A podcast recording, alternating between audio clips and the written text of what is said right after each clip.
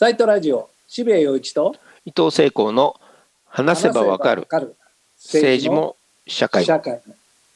えー今回は倫理学哲学者倫理学専門にやってらっしゃる東京大学准教授の古田哲也さん。まだお若い方なんですけれどもあのお呼びしてはい、ちょっといろいろお話を伺いたいなといううん、哲学の方は初めてかも、そううんあの最新刊で不道徳的倫理学講座っていうのを読んだんだけどうん、なんか難しかった。イトゲンシュタインのあのいわゆるあ研究者としてもあそれはそれは、評価されていていろんな賞もお受けになっているんですけれども、うん。あのコラム的なことでね今回コロナについてもいろいろ積極的に発言なさっていて、うん、僕的にはね伊藤さんと結構ハモる部分が多いんじゃないかな、な言葉に関しては。りがたいです。思っておりますので、はい。えーお呼びしたいと思います。えっとあの不道徳的倫理学講座人生にとって運とは何かっていうもうゆ読む前から難しそうな本をちょっと読ませていただいてどこまで理解してるのかよくわかんないんだけどまあ倫理学を研究なさっている東大の先生ということでなんか敷居高そうだなっていう感じなんですがあの倫理学ってね要するに倫理を考えるわけでそうすると世の中が倫理的じゃないのに倫理学を考えるのはなかなか難しいのに世の中が倫理的じゃないから不道徳だっていうこの何とも言えるパラドックスというかその辺が素晴らしくて面白かったんですけれどもまさに今のこのコロナっていうのはまさにその人生にとって運とは何かっていうサブタイトルがついているわけですけれども、まあ、不条理なことが起きてしまってそこで倫理をどう語るのかってなかなか難しいことだと思っていてなかなか古田哲也的な状況が生まれているなと思ったりしたんですけどもその中で古田さんすごく積極的にねいろいろなご発言をなさっていて言葉の問題とかっていうのも非常によく、えー積極的に発言されていて、まあ、伊藤さん作家なんで伊藤さんもやっぱり言葉っていうことはすごく、あの丁寧に考えてらっしゃるんでちょっとお二人にいろいろお話を伺いたいなと思うんですけれども、なるほど。まあ、あのすごく最近の新聞のコラムでその自粛？あ自粛が解禁、これ完全に言語矛盾じゃねえか。そうね。自粛じゃないよっていうねそれは。自粛解禁しないだろうって自粛って自分でやることなんじゃないかっていう、まあ、こんな感じでコロナ状況の中において甚だ盗作的な言葉の使い方っていろいろあるんですが、まあ、例えばこの自粛解禁っていうのは古田さん的にはどうお考えなんですか？えっ、と、まずあの二重の意味でおかしいですよね。あの、まずその解禁って言葉自体が、その禁止を解くことなので、例えばその、あゆ漁解禁ってなると、まあ、あゆ漁していいよってことですよね。だから、は自粛を解禁だと、もうどんどん自粛しようっていう、本当はなるはずなんですけど、でただ、あんまりその言葉を、そういう言葉遣い、あまあある種まあ誤用ですけどね、誤用なんだけど、それ自体をまあ、あの、上げつらおうという気持ちじゃなくて、あの、こう、ある種こう、やむにやまれぬ誤用だと思ってるんです。つまりその、うんやっぱり解禁って言いたい、言いたいんです。言いたかった、みんな言いたい、言いたい。だからその SNS とかでも、やっぱり解禁、自粛を解禁ってみんなやっぱり、あの、い言いたくなるんで、それがやっぱり一番こうぴったりするっていうか、こうしっくりくる。で、なんでかっていうと、やっぱりなんで解禁って言いたくなるかっていうと、でその事実上自粛って言われてるにもかかわらず禁止に近いからうんなんだろうと思うんですよ。だから、で、実際、あの、自粛も、のっていうことに関して、その、各首長なり政治家の皆さんは、その、えー自粛の要請に応じてもらうとか、えー自粛の要請を守らない場合には、うんどうだこうだとか、自粛に従ってもらう。まあ、そういう言い方、自粛を、自粛を徹底させるとかね。そういう言い方ですよね。で、これはあの、基本的にはそれ全部命令に関して言うことで、あの、自粛っていうのはその自ら慎むことから、それはやっぱりその、それ要請に応じる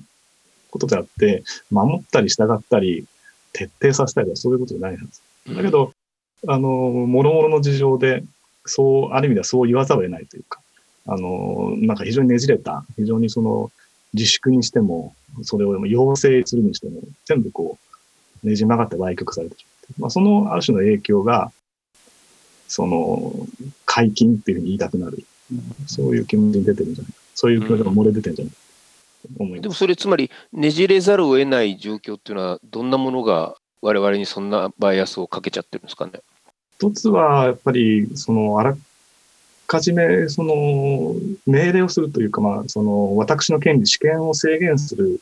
どういう場合に、あの、試験を制限するかということに関して、やっぱり議論してこなかった。で、ちゃんと考えてこなかったっていうのが、大元のところはそこがあるんじゃないか。なるほど。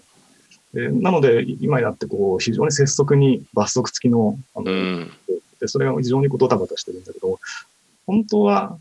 もっともっと前に考えておくべきだったし、うん、最悪、ちょっと落ち着いた緊急事態宣言が終わった後のにもっとみんなでですね、うん、政治家の皆さんもそうですが、あの、メディアもそうですけど、あの、考えるべきだったですね。で、議論をして、うん、あの、その時に定めるべきだった。うん。うん、確かに。伊藤さんもなんか気になる言葉っていろいろあるんじゃないですか？いや、もちろん、今の自粛なんかは本当にもう典型的な例ですよね。指してるものと実質の内容が全然違うっていう、言葉にとってあってはならないやつが出てきて、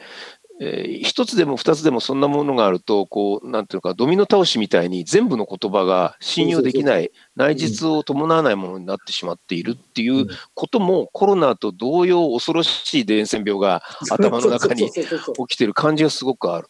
それはやっぱりあの古田さんのおっしゃる通り、で我々はやっぱ厳密であろうとするべきなんだけれども、何かそこがね、あの、えー、まあももともと3密っていう言葉も、僕はあの、あの仏像好きだから、3密って密教の言葉だよっていうあの、本当おっしゃる通りで、うん、あの、あの研究室、あの、昨年度の大学院入試の問題の一つが3密を説明しろ。そうだった不思議な予言みたいになってる。そう、身体の密と口の言葉の密と心の密を、えー、唱えようみたいなことを言うんだけど、それがね、違うものになっちゃう。で、その時に、ある程度の教養のある人たちが今までは、いや、それはちょっとまずいんじゃないのって言ったけど、もう誰もそういう人たちもいないから、好き放題コピーが作れちゃうっていうのは怖いですよね、やっぱりね。あの、古田さんはその中で、例えば濃厚接触とかオーバーシュートとかロックダウンとか、今、この、まあ、コロナ、コロナ言語とも言えるようなそういう言葉を一つ一つなんか指摘なさってまずいなと、うん、あのいろいろ発言なさってるんですけれどもやっぱりこういう言葉がものすごく増えてきているっていうのは、うん、何なんでしょうかね。あそういろいろなあの原因があると思いますけど、あの濃厚接触なんてのはもうちょうど1年前ぐらいですよね。あの屋形群れで濃厚接触っていう。これは、すごい言葉ですよね。すごい言葉ですよね。で、であれは実際その実害があったと思うんですよね。その、つまり濃厚接触っていう言葉でイメージするものと実際のものが全然違う。で、も、もはやもう我々ある種慣れちゃってる専門用語のように扱ってるけども、当時は、その、それが指してるものと、その、その、濃厚接触って言葉で我々がイメージするものと、実際その気をつけるべきことっていうのは全く違っている。で、なんでこういうことが起こるかっていうと、あの、もともとやっぱりその濃厚接触っていうのは、あの、訳語、専門用語、つまりクロースコンタクトですね、の、うん、あの、という、まあ、疫学上の専門用語の訳語で、あの、これあの、この間その、この間というか、まあ、もう随分になりますけど、大震災、東の大震災があって原発の事故があった時と、もう同じようなことが起こったと思うんですけど、うん、あの、専門家の皆さんが、あの、あの出てきて、いろいろ説明なさで、その時にやっぱり、あの、そういう専門用語が飛び交うわけですね。うん、オーバーシュートなり、ロックダウンなり、あの、ソーシャルディスタンス、社会的に濃厚接触。で、でそれ、あの、その時には、その、あの、専門家の方々は、それがどういう用語であるか、それあるいは、それこそその何の訳語であるかとか、社会的距離がソーシャルディスタンスであるとか、濃厚接触が、えー、クロスコンタクトの訳語であるかっていうのは、あの、もう頭に入ってるので、あの、どんどん自然にあの口をついて出てくるわけも、あのー、我々はもちろん、全く耳慣れない。で、ただ、ある種その権威を持ち、場合によってその非常に権力をもあの持つ言葉になってしまうので、うん、我々それを受け入れざるを得ない。で、メディアもそれをもうそのまま右から左でどんどん、あの大量に使うし、で、生活するその我々もそれを全くこう、しっくりきてないというか、こう、なんだろうな、わか、ある意味わかんないんだけど使っ、生活の中でも使わざるを得ないという状況なんで、こういう状況が、その、そういう専門用語、あの、で耳慣れない不思議な、その、今回はその新型コロナ用語みたいなものをバックする。それどんどんはびこっていく原因じゃないか。で、それは、何度、これまでもずっと起こってきたし、あの、またこのこのままではこれ今後も起こ起こることなんじゃないかと思います。うんこういう言葉がどういう意図を持って使われているのか、結局メディアでこれだけ多く流通するっていうことは、需給バランス的にはものすごく需要が多いわけですね。うんその需要の側の論理としては何なんでしょうか？ある意味、需要がですか？うん。まあ、なぜこれをみんな使いたがるのか。一つは、その便利だからですよね。うんあの、そうですねあの、なんだろうな。みんなが、その、その言葉に対してこう、敬意を持ってる言葉というか、馴染んで利用して、えここでこういうことを使うっていうような権利を持ってる言葉じゃないので、あの、道具として非常に使いやすいってなる。あの、もう定義されちゃってるので。うんそれをつまり右から左にとにかく向かせばいいってことになっちゃう。ね考えなくて済むってことですそういうこよねと。ですね。うんそれは、うん、うん、どうぞ。あの古田さんの本を読んでちょっと勝手に気づいたんですけれどもこの不道徳的倫理学っていうのはすごくやっぱり倫理を語るときにすごくすごく大切なことがいっぱいあってでそれはすごくその難しい問題なんですけれどもその科学的な根拠というか科学的な見解とそれから倫理的な見解とそのなんていうか境界線を全て曖昧にするためにこの濃厚接触とかオーバーシュートとか起きたまあ自粛なんてその典型だと思うんですけれども、うん。こういう言葉ってすごく便利でうん。一見科学的なことを言っている風にしてすごく抑圧的な倫理を押し付ける。そういう、なんというか道具として甚だ便利でだからこれはなんだか知らないけども人間にすごく抑圧的に機能するなという。うん。これは藤田さんが不道徳的倫理講座で書いてることと真逆だまさにそのあれと違う一番いけないことだ古田さんに聞いてみようと思ったんですけどどうなんでしょう？あのーそうですね。あのーもちろんその専門家の皆さん非常によく、あのね、あの、頑張ってらして、あのね、本人を削って、あの、対策なり、その提言なり、あの、心を砕いて頑張ってらっしゃると。で、それはもちろんそうで、あの、尊敬するんですが、同時に、あの、簡単に、あの、パターナリスティックになります。で、えーそれが場合によってはさらに全体主義的なものになってしまう。ででそこはあの専門家のあの方の分析それに基づく提言っていうのを聞いてそれをどうあの実際にあの我々の生活の中にどう取り入れて、えーまあ、政策なり、えーその行政のその施策なりやってるのかっていうのはまたそれは別の問題ですよね。ただあのそれがまさに今今おっしゃられたようにごっちゃになってしまうとあの先ほどの権力を持った言葉って言いましたけどその濃厚接触なり社会的脅威なりっていうのはもうそのままもう非常にこう強い権力を持った言葉になる。でそれがその、えー単になんだろう政治上の決定に従ってるだけじゃなくてままさに今おっしゃったようにその道徳的なこれに従うのがあるべき姿であり正義であり。まあその新しい生活様式なんてその最たるものというかうそうですね、本当に。うんそこの、あの、だからそれは、特にその科学的な言説の、あの、というのは、あの、さまざまなエビデンスに基づくんだけども、あの、こう、ああくまでも確率の範疇であって、えっ、と、予想され、こう、こういう状況が続くと、このまま続くとこうなりますよと、これは食えますよと、そういう状況ですよね。それが、それと、その科学的な分析と、その、こう生活してこうすべきっていう規範がそのそのまま確率の問題が、そのあの生活の上の規範道徳っていうものにあのぴったりしてしてしまうとそれはやっぱりそうですね危ない。危ないね。してしまうと非常に危ないそうですね、まあ、つまり疫学上の言葉が政治的にしか働かなくなっちゃうっていうことがたくさん起こるのでいわゆるマスク警察みたいなことが、もうすごく盛り上がっちゃうわけですよね。こういうオーバーシュートなんだとか言って、うみみんながなんかオーバーシュートさせないぞみたいな そのためにはどうするんだってよ抑圧になるともうマスク警察になっていく。これもう本当にファシズムですよねもうすでに。あのおっしゃるそのなんかこう錦の見旗というかもう正義の印になっちゃうんですね。うんそうでですね。それはあのじ本来本来は専門家の方々がおっしゃってることと一致してないんですね。うん。うんそれあのあのちゃんと話を聞けばあのその会見の内容なりペーパーなりを読めばあの慎重にあのこういう可能性がありますであのこれだけ上がる可能性がありますってそういうその慎重なものにされてるんだけども結論としてどうすべきかってなってしまうともう本当になんていうか、白か黒かというか、うんどうしてもなってしまう。その辺のことをあの古田さん問題になさっていてでこれはあの伊藤さんも最近、えー向き合ってらっしゃるテーマなんですけれども、いわゆるそのネット上で例えばあの感染者に対するバッシングあるいは医療従事者に対するバッシングみたいなことが起きてそれは非常によろしくないという形で、えー古田さんあのご指摘になってるんですけれどもうん。やっぱりそういう価値観のその正義という名前を持ってそれこそ感染した人をバッシングするみたいなそういうような動きっていうのに対しても古田さんはすごく警鐘を鳴らしていらっしゃいますよね。うん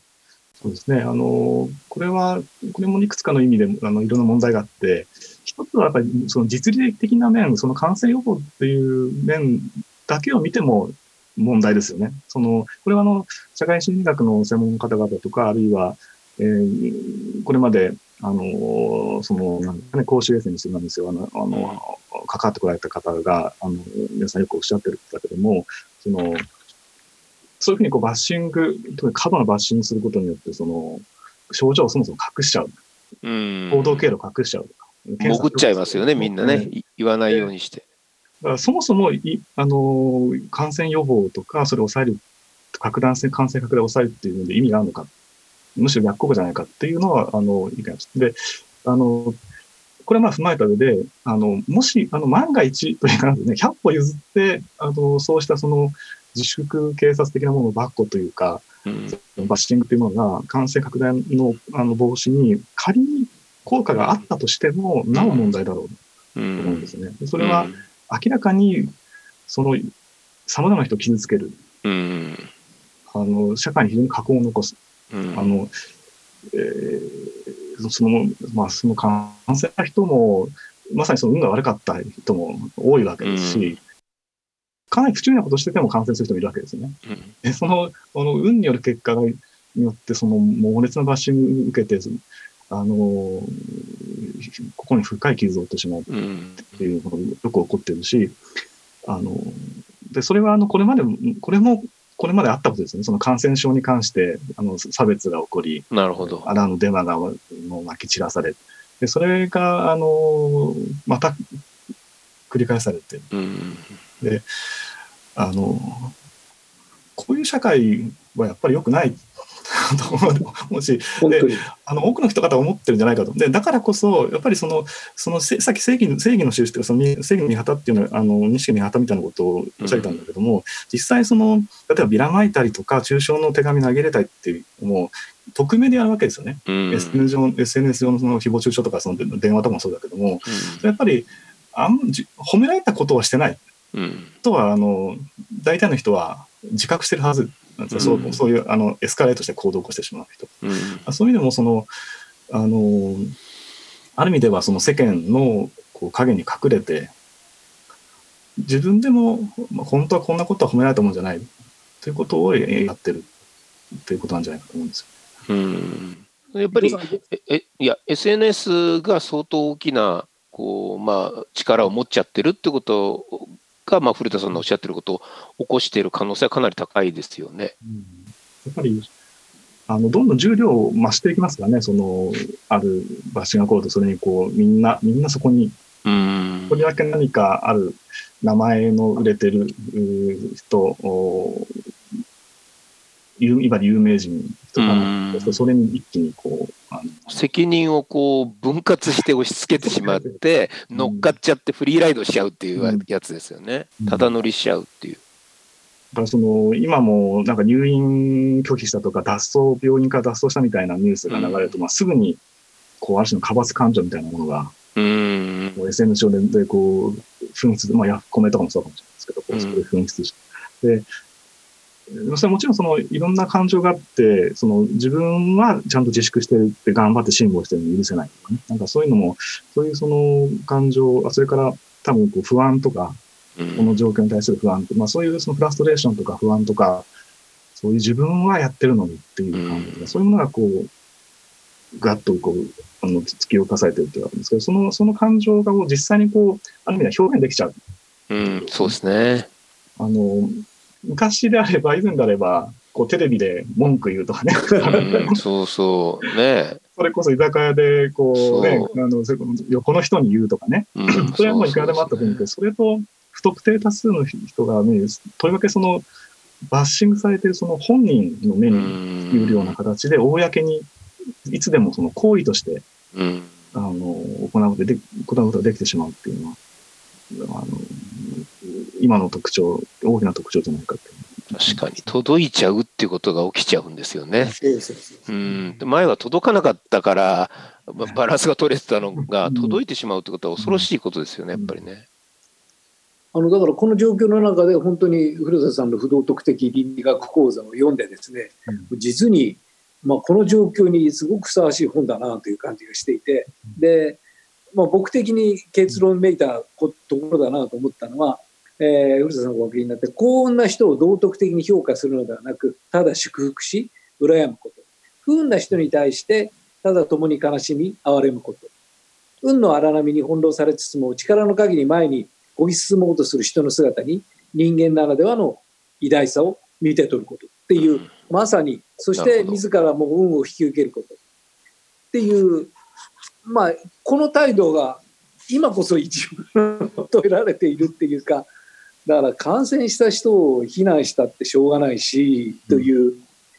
でどういう態度を取らなければいけないかっていう、まあ、ある意味古田さんの得意とする倫理学的な哲学が一番その力を試されてるというか問われてる時期なんですけど。その、こう、なんていうんですかね、難しいところとか面白いところというか、その倫理学やってる人間、その僕もそうですが、あの、基本的にその倫理っていうものに対して、ある種懐疑的というか、あうん。のそれが謎なんですよね。その、倫理ってなんだっけとか、道徳ってなんだろうって、その、ある意味では、こう、不道徳な的なところから外在的に眺めるので、まあうん、そういう目線、あの、いや、その、なんだろうな、運が良くて、なんかいい結果残した人は別に賞賛に値しないじゃないかみたいなのです。いや、でも世の中運が満ち溢れてんだけど、なんかそういううん天の弱な態度になってしまうんですね。で、だけど、あの今あのおっしゃってくださったように、あの、その、今のその、な過度なその自主警察が含めてそのバッシングなとかの状況にしても、その過罰的な感情にしても、その、なんて言うんだろう。やっぱりその、良き人には良い結果が訪れ、悪しき人には悪しき結果が訪れるというのは、そういうある種のこう理想とか、あるいは、その、なんだろうな、人がこう、責任を負うべきなのは、自分がコントロールできた結果に対してであって、コントロールできなかったことに対しては責任を負うべきでないとか、まあ、そういうその、ある種のコントロール、その世界を、をコントロールすることに対する幻想とか、あるいは社会にはある種のこう調和が、あの、成り立ってんじゃないかっていうような、そういう、そうそういうなんか、あの信念っていうんですかね、そういう、こう、先入観っていうのが、あの、ベースにあって、だからこそ、その、何か悪いことが起こると、例えば、あの、うん。感染した人が出てくると、その人に何か咎があったんじゃないか。うん。わ悪いことが起こるってことは、その人に何か悪いところがあったんじゃないかっていうふうに気がち うん。だし、その、な、つまりそれと同時にその何かその人がコントロールできたんじゃないか、状況を。どうにかできたんじゃないかっていう方こう方向にこう思考が行きがちなんですね。で、そこに一旦その待ったをかけるというか、一旦相対化して、本当に我々が生きてる社会現実ってそうなんだろうか。でその、なんかニューノーマルとか日常っていうけども、日常、なんかこれまでの日常ってそんなうまくいってましたかとかね、なんかそのずっとそのなんか滑らかなあの問題ない日常が起こって、今はなんか急におかしなことが起こったっていうふうに、本当に、うん本当にそんなふうに言えるんだろうかとか、なんかそういうなんか問い直しをする役割あるのかな。うんなるほどなるほど。だからそこにおける言葉の問題っていうのはだから今古田さんはすごく積極的に発言なさってるなっていう感じがして、やっぱりその危機感が強いんじゃないのかなと思ったんです。どうなんですか？そうですね、その何か、そういう、なんだろう、ある種因果応報的な、あの、調和の取れた世界観とか、あるいはそういうコントロールっていうものに対する幻想っていうもの、まあ、それに対する警戒感もあって、その当時今おっしゃっていただいた、その、言葉、言葉をめぐる問題っていうのが非常に気になる、あの、気になるというか、危機感、あの、持っていて、あの、やっぱりその、あの、なんて言うんでしょうかね、言葉っていうのはやっぱり不思議で興味深くまでずっとこう追いかけてるんですけどそのこれもなんか実際のようなそのなんだろうなえー、我々その生活日常の生活ではそのたかが言葉って言われるんですよね。で、うん、その濃厚接触の問題最初のあの去年あの何月だっけな4月ぐらいに行った時もあのそういう反応が結構あってそのこんな大事な時なんでそんな言葉尻の、うん、なるほどなるほど。あのあのもっと大事なことあるじゃないかななんそんなそんなつまらないことえことを言うんだっていうあの反応がありましたけどでもあの極めて重要だと思うんですね。先ほどのそのあの自粛の問題あるいは命令と要請の違いともそうですけど命令と要請っていう言葉の違いがぐずぐずになってしまうと、うん、そのそれこそ自由っていう大事なはずですよね。あの非常に大事なはずのあの我々の持ってるものっていうのがもう完全崩れちゃいますね。うん、これ要請だって言われてそれが実際に命令だったりする。っていうことが本当に起こって実際に起こってしまう。まあ起こりつつあるんですけど、うん、そうあのあの同時にそのその言葉が崩れてしまうと自由っていう言葉もかなりの部分が崩れてしまう、うん、例えば一つにはそういうことです、ね、うん、それはい、あそれともう一つね今渋谷さんが先ほど読んでくださったその古田さんのお書きになったあの本の重要なところはおそらく運っていうものをきちんと前に出すっていうことじゃないかと思うんですね。あのかかった時にそこに人はどうしても論理を求めてしまうので何か悪いことしてんじゃないかとかいうふうになるけどかなりの程度運なんだと。でこの問題は僕もその原発事故の後のその放射能事故のことをどう語るかっていうその言葉で語るときにベクレル数がある程度まで行くまでは、えー、まさにそれががんになるかどうかってすごく難しい確率の問題になっちゃうんですね。でこの確率の問題だと、すごく言葉が届かなくなって、なので、危ないじゃないかっていう人と、いや、危なくないんだっていう人が出ちゃう。って。でも、ここにあるのは、運っていうものがそこに人にはあるじゃないかと、うん、偶然性ってものがそこにあるから、偶然性が高まるっていうふうに考えれば危険なんじゃないかとかっていうふうに言えるんじゃないかなと思ったけど、どうなんですかあもうおっしゃる通りだと思います。あのそのそのあの領域があるから、まさに今おっしゃったように、そのこう、両極に触れ、あの、感じない。だってもう、それ、そうなっちゃうともう、対応できなくなっちゃうんですね。そうなんですよ。うん。なので、その、その、運の部分があるっていうのが積極的に認め、認めないといけない。で、認めるって具体的に何をすることなのかっていうと、やっぱりその、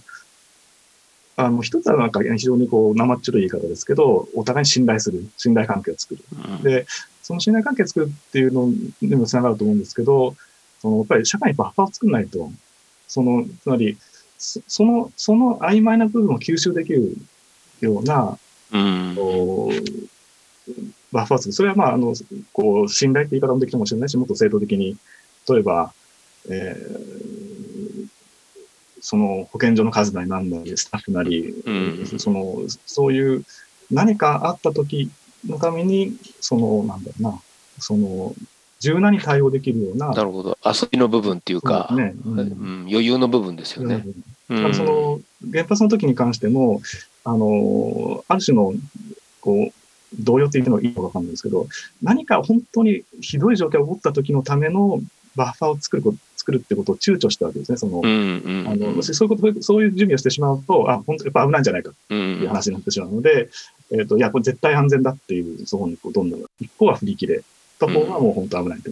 うん、やっぱりその、両方吸収できるような、例えばその電源、全電源喪失っていうのは本当にまずい状況が起こった時のことを、万が一のことも考えるような、うん、その、つまり想定外のことが起こるっていうことを、うん、をその、踏まえた、で、なんですかね、制度なり、それぞれの、こう、関係性の構築っていうんですか、社会関係の構築を、うん、あるいは対話のあり方の構築みたいなのをしていかないといけないんじゃないか。ね、なるほど。感染症なんてまさにおっしゃることの典型で、えー、感染症が起こるか起こらないかっていうのもわからないですし、まあ、運といえば運だし、それからそれこそじゃあ感染症が何で起きたんだっていうことをそれこそ道徳的にいやこれは人間が自然破壊をしたからなんとかっていうそういう話を、まあ、みんな飲み込みやすいからそこに行きがちですけれども全く何にも科学的には証明できないし、感染症の多くは全くまあ理不尽なもので全てが運なわけですよね。うん、でもやっぱりそれを言い始めちゃう、なんでお前それじゃ言ったことは何じゃないかよっていうことになってしまってなんとか解決の綺麗な世界を求めがちなんですけども、まあ古田さんがおっしゃるようにそんなことありましたか僕たちのこの長い歴史の中に一度たりともっていう問いですよね。そうですね。だからその、まあ、どっかで感染症が流行して、で、なんか広まってしまった時に、やっぱりそこにもやっぱり悪者を探す。っていうのですね、うん、その原因、何か、その何か非常に悪いことが起こった時に、その原因なの、なんかその綺麗な物語、分かりやすい物語。して、うん、でもそれやってもほとんど意味がないんですよね。だからあのむしろやっぱりそういう、今後もあのおそらく起こってくるので、同様のことは、それが何年後か何十年後か分からないけども、あのそれを見越して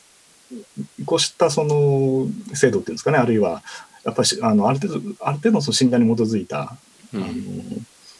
なんだろうな制度というかあり方っていうのを探していかないとだからその分かりやすいのはそのあまりにその目先の効率化を求めすぎると全くこういう条件は対応できないっていうのは、改めてまあ思い知ったと思うんですよね。うん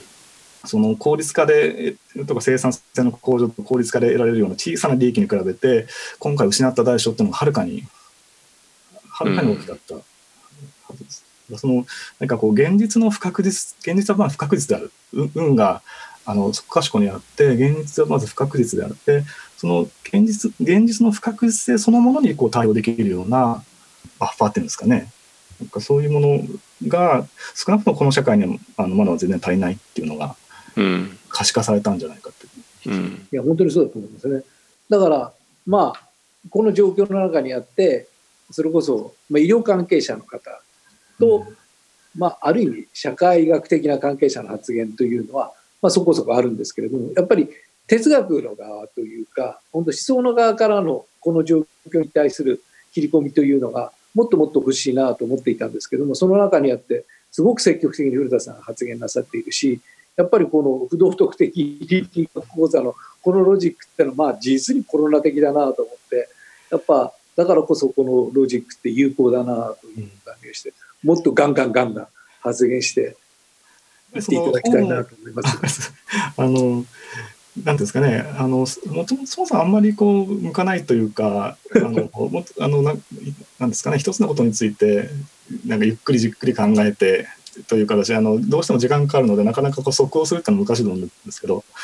まあ、例えば僕の場合はそのそういうあのこの後に関連かなり関連すると思われるものを書いてしまったので、まあ、それね、落とし前をつけないといけないと いう。そういうですね。それから、まあ、その濃厚接触とかに関しても普段その気になってで書いてで書くとやっぱりそのある種反応があるっていう、まあ、それに対してやっぱりこうある種の責任を果たさないといけないっていうようななんかそういう気持ちでここまで、えー、来ました。いやこうやってあの共感している人間もたくさんいるんで頑張っていただきたいなと思 います。えー、今日はどうもありがとうございました。ありがとうございました。ありがとうございました。